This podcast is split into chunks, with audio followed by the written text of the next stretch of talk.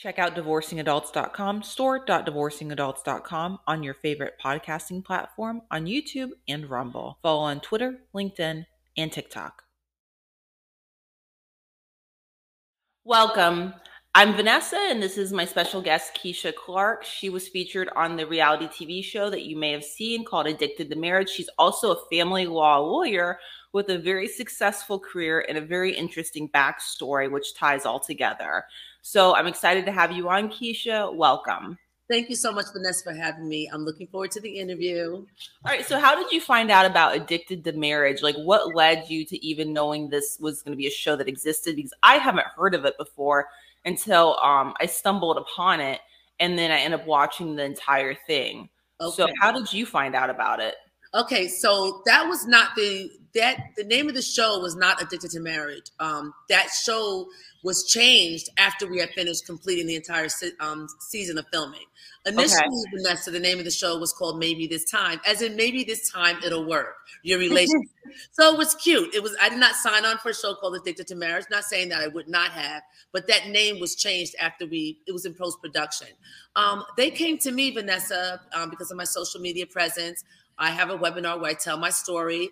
They knew I was married multiple times, and I obviously came out of it successful, and I help other women do it. So their show was premised on those that believe in love, still believe in marriage, and are willing to get married again.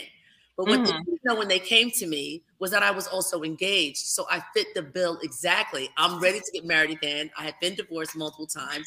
And they came onto my social media, and TLC called me and they said that they would – be interested and would my fiance be interested? And I knew that was the easy thing because my fiance thinks he's Will Smith anyway. So decided to do the show.